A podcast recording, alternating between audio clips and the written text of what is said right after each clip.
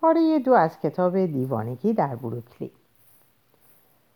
درست از کتاب حال چندین صفحه پرحرفی کردم اما تنها هدفم این بوده که خود را به خواننده بشناسانم و زمینه را برای ماجرایی که می‌خواهم شرح دهم فراهم آورم. من قهرمان اصلی این داستان نیستم. امتیاز داشتن عنوان قهرمان کتاب از آن خواهرزادهام تام وود است.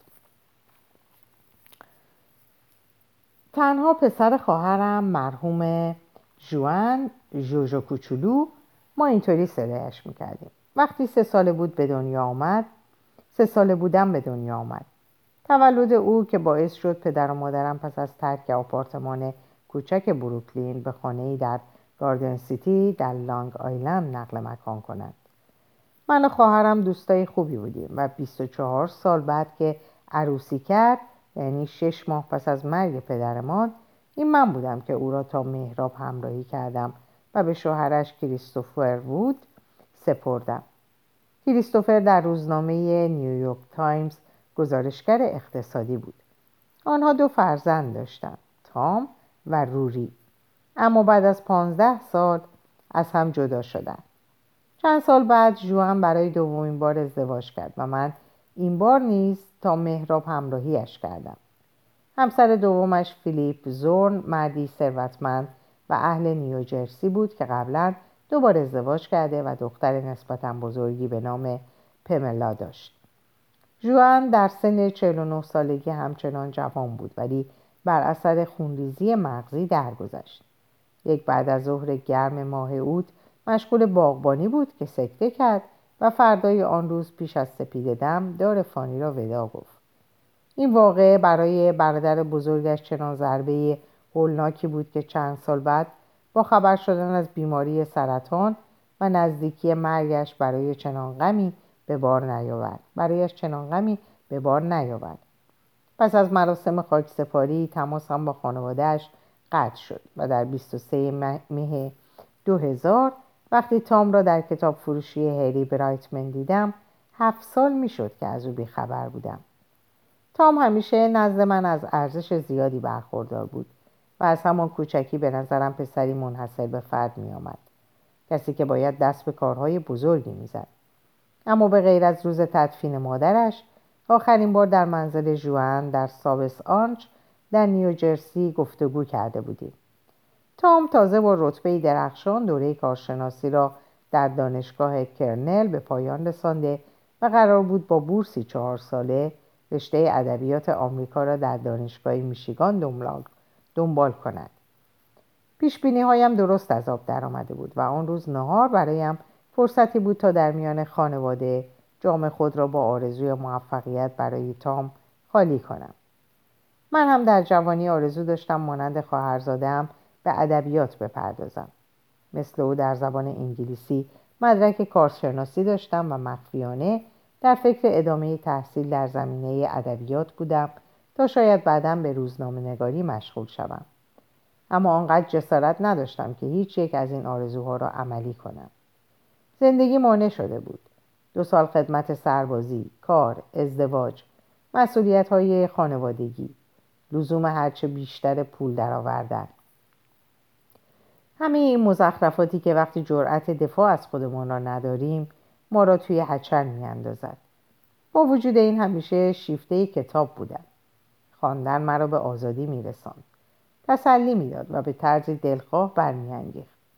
خواندن برای لذت بردن برای آن آرامش زیبایی که وقتی پژواک کلمات آدم دیگری را آدم دیگری را در ذهن میشنویم و در آن فرو می‌رویم. تام همیشه در این ذوق با من شریک بود و از وقتی پنج شیش ساله بود سالی چند بار برایش کتاب میفرستادم.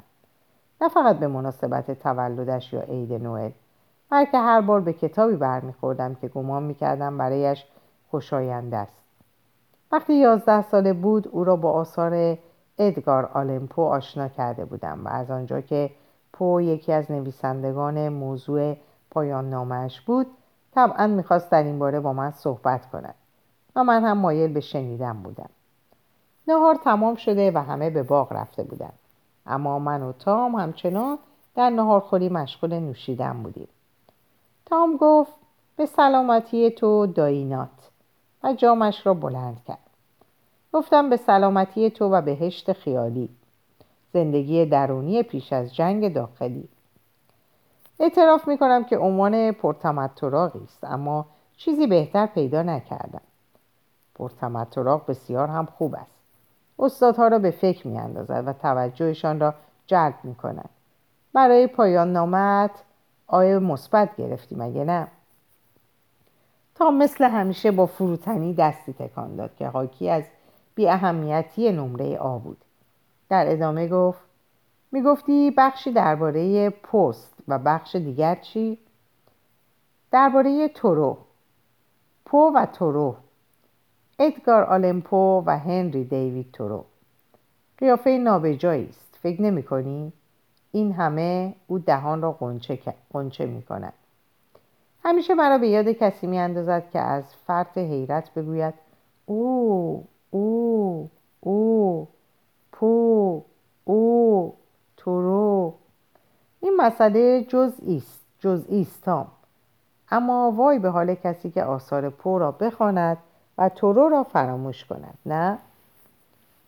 تام با لبخند بار دیگر جام خود را بلند کرد. به سلامتی تو داینات. به سلامتی تو دکتر تام. هر دو جرعه بردو نوشیدیم. در حالی که جام را روی میز می نهادم از او خواستم خطوط اصلی پایان نامش را برایم شرح دهد گفت درباره دنیاهایی است که وجود ندارند. مطالعهای بر روی پناهگاه های درونی. نقشه مکانهایی که وقتی عرصه تنگ می شود و دنیای واقعی را نمی توان برتابید آدمها به آن پناه می جویند. دنیای درون. دقیقا. ابتدا پر و تحلیلی از سه اثرش که با بیتوجهی روبرو بوده فلسفه مبلمان کلبه لاندور و قلمرو آرنهایم اگر تک تکشان را بگیری فقط عجیب و غیرعادی به نظر می آیند اما با هم شبکه کاملی از امیدها و آرمانهای انسانی را نشان می دهند. من هیچ کدام از آنها را نخواندم. انگار هیچ وقت نامشان را هم نشنیدم.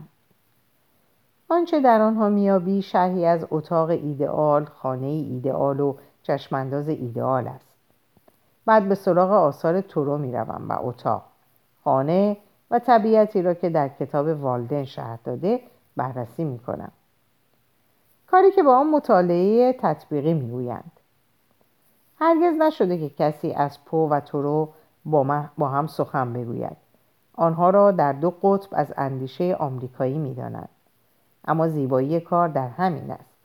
از یک سو جنوبی دوستدار نوشیدنی الکل در سیاست با پسگرا در رفتار اشرافمنش و با تخیل افراتیش با ظاهری مثل ارواح و از سوی دیگر شمالی که از انجام خدمت سربازی خودداری کرده با باورهای افراطی رفتار آدمهای مذهبی و روشن و هوشیار در نوشتههایش. پو بیانگر چیزهای ساخته و پرداخته تاریکی نیمه شب و مکانهای بسته است. در حالی که تورو مظهر سادگی و روشنی است و درخشش فضاهای باز را میرساند. آن دو علیرغم همه تفاوتها فقط هشت سال اختلاف سن داشتند و کاملا معاصر یکدیگر بودند. از این گذشته هر دو در جوانی درگذشتند یکی در چهل سالگی دیگری در چهل و پنج سالگی. اگر سالهای زندگیشان را روی هم بگذاری سن یک پیرمرد را به دست میآوری. هیچ یک نیز فرزندی باقی نگذاشتند ظاهرا تورو عذب از دنیا رفت. پو با دختر خاله نوجوانش ازدواج کرد اما کسی نمی‌داند پیش از مرگ همسرش ویرجینیا کالم زفافی داشتن یا نه. ممکن است زندگی آن دو را موازی قلمداد کنند و استعدادشان را تصادفی بشمارند. اما عناصر بیرونی از واقعیت های درونی این دو نویسنده کمتر اهمیت دارد. هر یک با سبکی کاملا شخصی وظیفه خود دانستند که آمریکا را دوباره خلق کنند. پو در ها و نقد های ادبی برای ایجاد ادبیات بومی و ژانری نوین مبارزه می‌کرد. ادبیاتی که از تاثیرات انگلستان و اروپایی رها شده باشد. آثار تورو مبارزه دائمی علیه وضع موجود را نشان می‌دهد. مبارزه برای یافتن نحوه جدیدی از زندگی در آمریکا. هر دو به آمریکا ایمان داشتند اما بر این باور بودند که این کشور به راه شیطان می رود و عاقبت زیر کوه رو به رشد ماشینالات و ثروت نابود خواهد شد. یک فرد چگونه می توانست در چنبره این هیاهو بیاندیشد هر دو می‌خواستند خود را کنار بکشند. تورو به منطقه کنکورد رفت و ظاهرا خود را در بیشه ها منزوی ساخت. فقط به این خاطر که ثابت کند امکان پذیر است. لحظه ای که یک مرد با جسارت آنچه را که جامعه به او تحمیل کرده بود به دور میانداخت می‌توانست آنطور که می‌خواست زندگی کند. هدف چه بود؟ اینکه آزاد باشد اما آزادی برای چه؟ برای اینکه کتاب بخواند بنویسد و فکر کند آزاد برای نوشتن کتابی مانند والدن اما در مورد پو او به رویای کمال پناه بود اگر نگاهی به مقاله فلسفه مبلمان بیاندازی می‌بینی که اتاق خالیش را همانطور هدفگیری کرده است.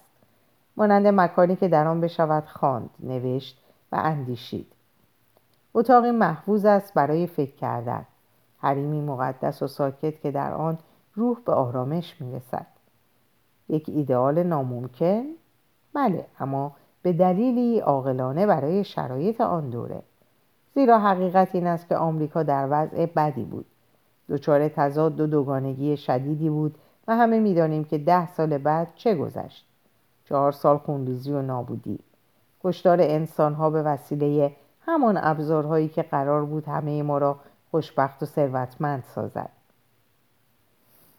این جوان چنان باهوش بیانش چنان روشن و خودش چنان با فرهنگ بود که به خیشاوندی با او افتخار می‌کردم.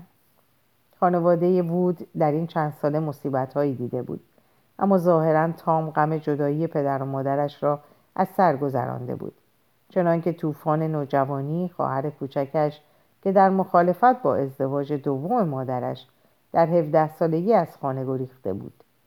تام رفتاری ساده و بیپیرایه داشت. منطقی بود و در برابر زندگی کمی حیرت زده به نظر می آمد و من از اینکه توانسته بود با واقعیت به خوبی کنار بیاید او را تحسین می کردم. پس از جدایی مادرش روابطش را با پدرش ادامه نداده بود و مانند خواهر اگرچه با هیاهوی کمتر نسبت به شوهر دوم مادرش محبت یا احترامی احساس نمی‌کرد. پدرش پس از طلاق به کالیفرنیا رفته برای روزنامه لس آنجلس تایمز کار می‌کرد.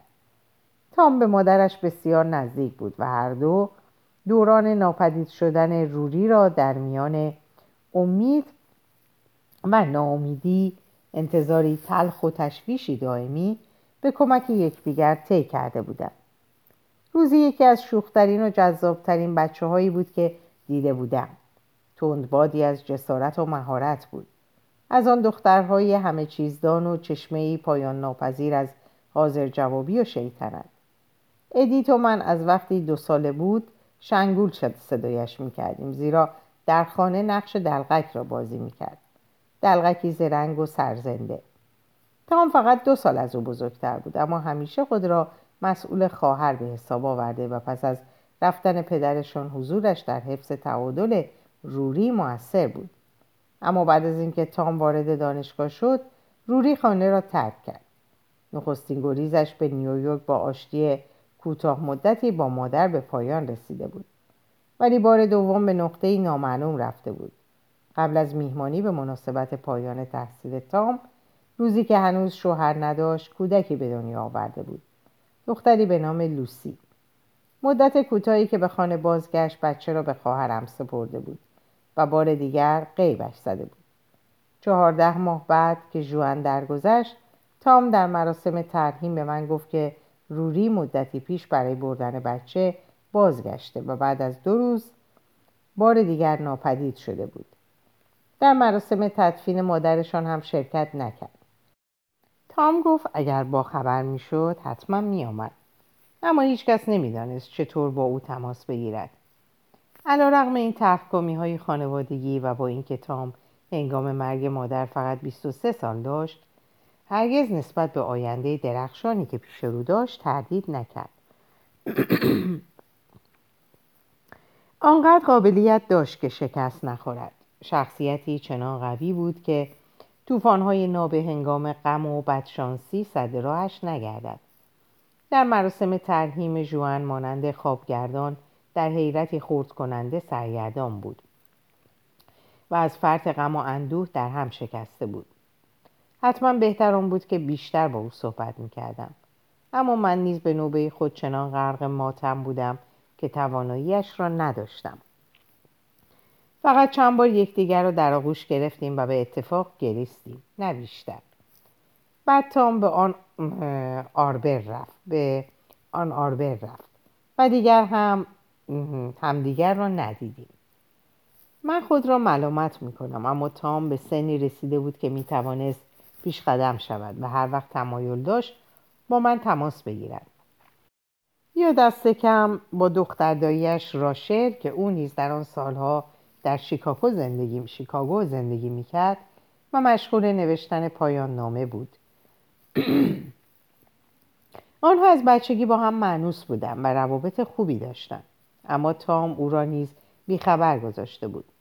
سالها میگذشت و من بارها از بیخبری از او احساس ندامت کرده بودم اما خودم نیز شرایط مناسبی نداشتم. مشکلات زناشویی مشکلات ناشی از بیماری و مشکلات مالی.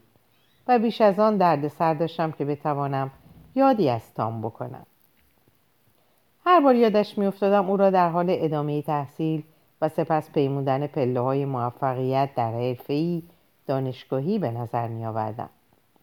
در بهار سال 2000 یقین داشتم در یکی از دانشگاه های ممتاز مانند برکلی یا کلمبیا مشغول تدریس شده ستاره جوان روشنفکری که دومی یا سومی کتابش را نیز می نویسد. تصورش را بکنید که آن صبح سهشنبه ماه مه در انبار برایتمن وقتی خواهرزادهام را پشت پیشخان در حال پس دادن پول مشتری دیدم چطور یک که خوردم شانس آوردم که پیش از اینکه چشمش به من بیفتد او را دیدم خدا می‌داند اگر ده دوازده ثانیه فرصت نداشتم تا شک ناشی از این دیدار را حذف کنم چه کلماتی از دهانم بیرون میپرید و چگونه پشیمانی به بار می آوردم.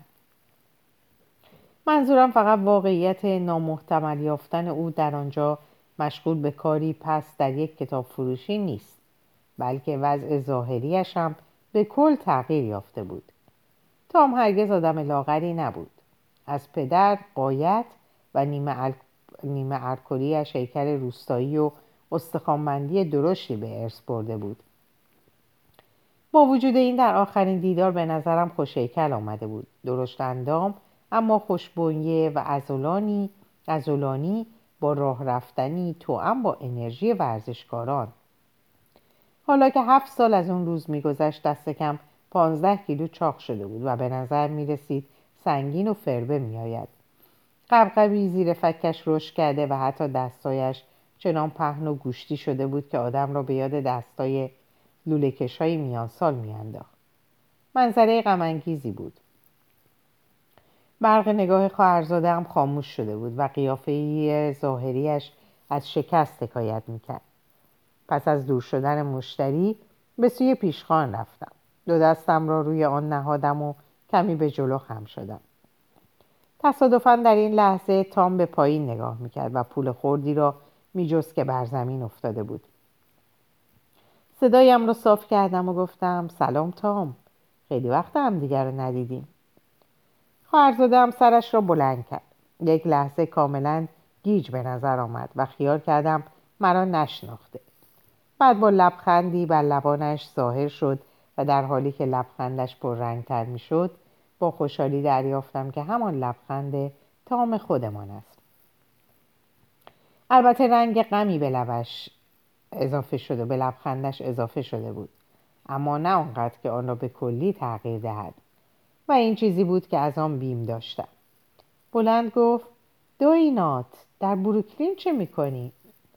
و بیان که به من فرصت پاسخگویی دهد از پشت پیشخان خارج شد و مرا در آغوش گرفت.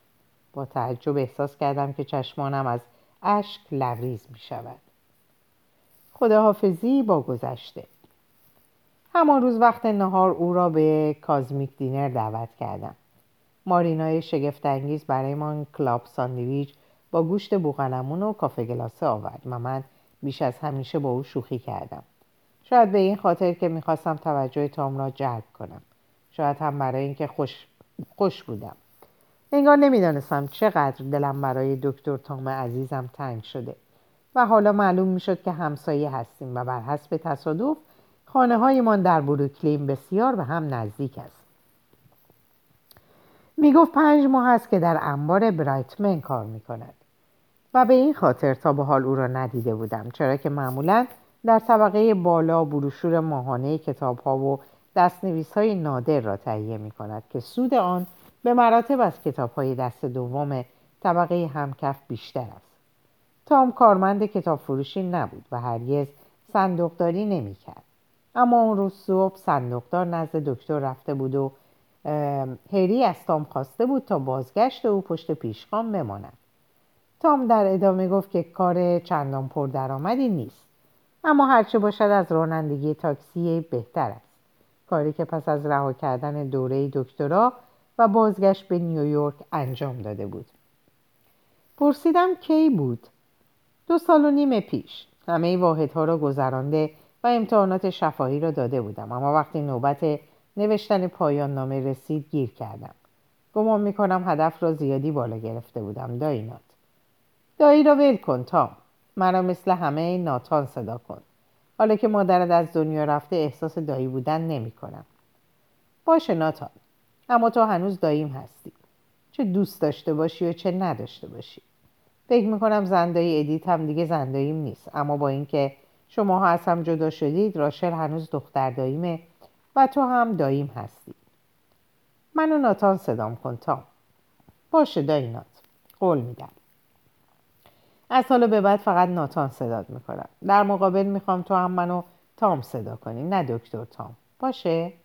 از دکتر خوشم نمیاد. منی من همیشه تو رو دکتر صدا می‌زدم. حتی وقتی خیلی کوچیک بودی.